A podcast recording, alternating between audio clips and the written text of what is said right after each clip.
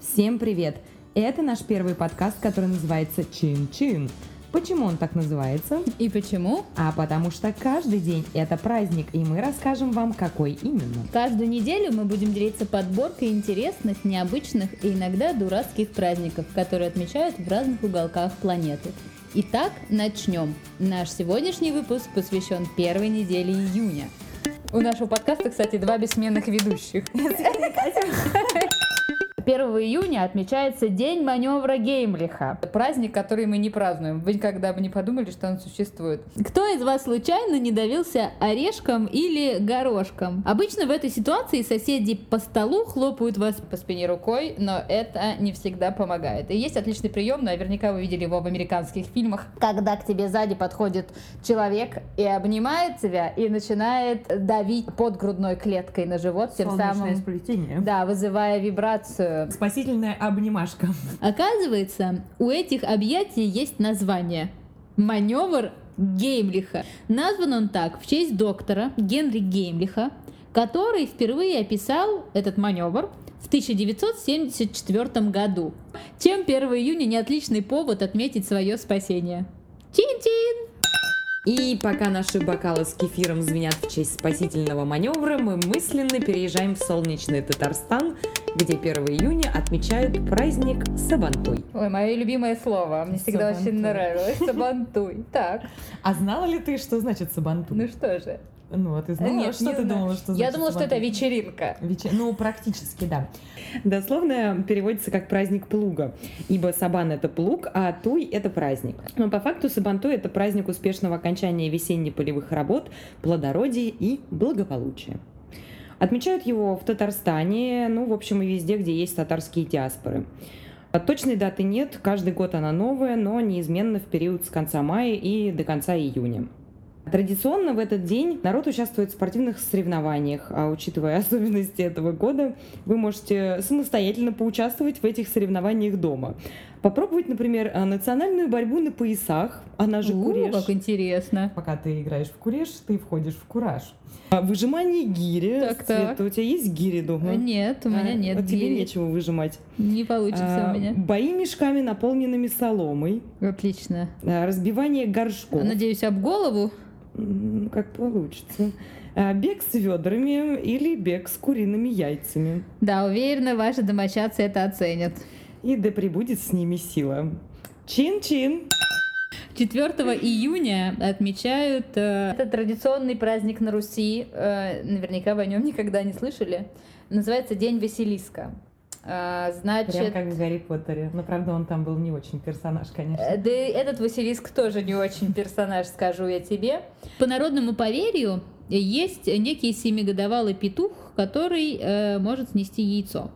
Так вот, если этот петух снес яйцо, то 4 июня из этого яйца появляется царь змей Василиск. А если он появляется, то жди беды. А, Значит, накануне 4 июня все вываливали гурьбой искать в поле тайные куриные кладки.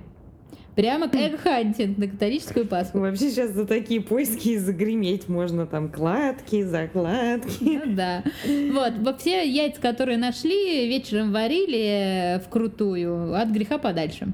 Значит, э, поговаривали, что если в эту пору, около 4 июня, найдешь в поле под ногами заклятое яйцо, то сломи так называемый Петров баток, я вам сейчас расскажу, что это отдельно, что расцветает голубыми цветами, высится над придорожными канавами, и проткни это яйцо Петровым батогом. А внутри яйца кто?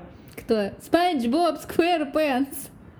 Я вообще думала про Кощея, там, типа, в яйце А, игла, там, Ну, да, туда-сюда. э, Игла Василиска. Вот, значит, я полезла смотреть, что же такое Петров в баток, потому что мало ли вдруг все решат отмечать, а я не готова. А, Это дикий цикорий. Это такие палочки, знаете, растут у дороги, и на них такие, как будто василечки, а голубые и фиолетовые цветочки. Этот цикорий в народе называют Петров баток. А баток, по словарю Даля, это значит хворостина. Вот такой замечательный праздник можно отметить 4 э, июня. Вообще, кстати, это отличная идея устроить фестиваль русских традиционных э, празднеств. У нас будет э, свой эг-хантинг с Петровым батогом 1 июня, где-нибудь в районе Николы Ленивца. Э, э, тут, значит, справа будут рейверы, на транс-фестивале. А слева будут... Старообрядцы будут искать яйца. Реконструкторы, да, искать яйца и надевать их на Петров батон. Чин-чин! Первая неделя лета подходит к концу, а впереди у нас еще целых два праздника. А в первые выходные июня в Португалии отмечают Фешта де Сан-Гонсалу который начинается с молитв о женихе или невесте, а затем продолжается в виде танцев, музыки и раздачи печений гонсалуш, сделанных в виде фалоса. Да, такие маленькие гонсалушки. Иногда большие гонсалушки. Вот. Кому как повезло. Да, кто первый придумал такой вид печенья и начал его готовить, неизвестно. Размеры разные, а форма всегда одна у гонсалушей. А, Святой Гонсалу – это покровитель деторождения. Он родом из города Амаранти, что в 56 километрах к востоку от порту. Родился в 12 веке. А, ходил паломничать в Иерусалим, а когда вернулся, остался практически нищим, так как его имуществом завладел племянник, объявив его мертвым.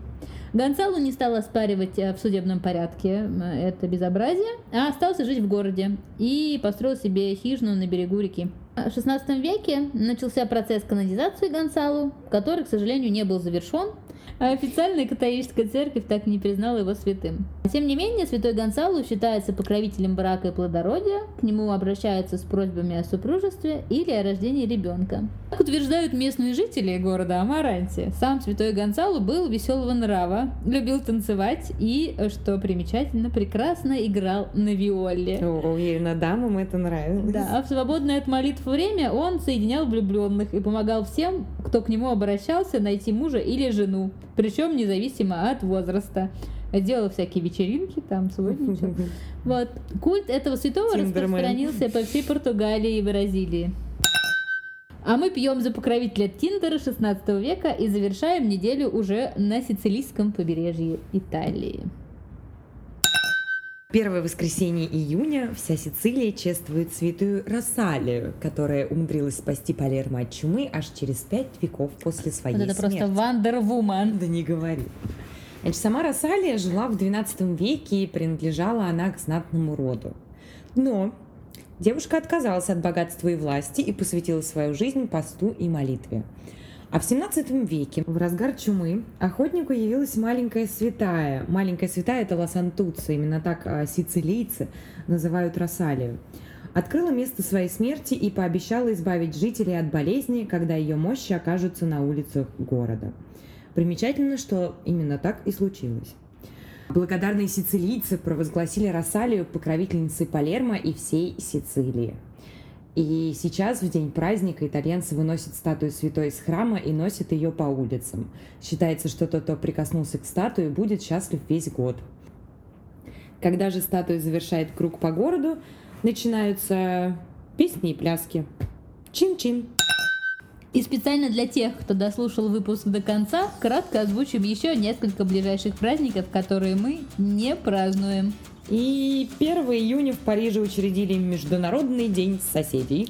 В этот же день, 1 июня, отмечают Всемирный день молока. А вот на следующий день, уже 2 июня, отмечают Международный день секс-работника. Вот такой вот каламбур. Чин-чин, ребятки.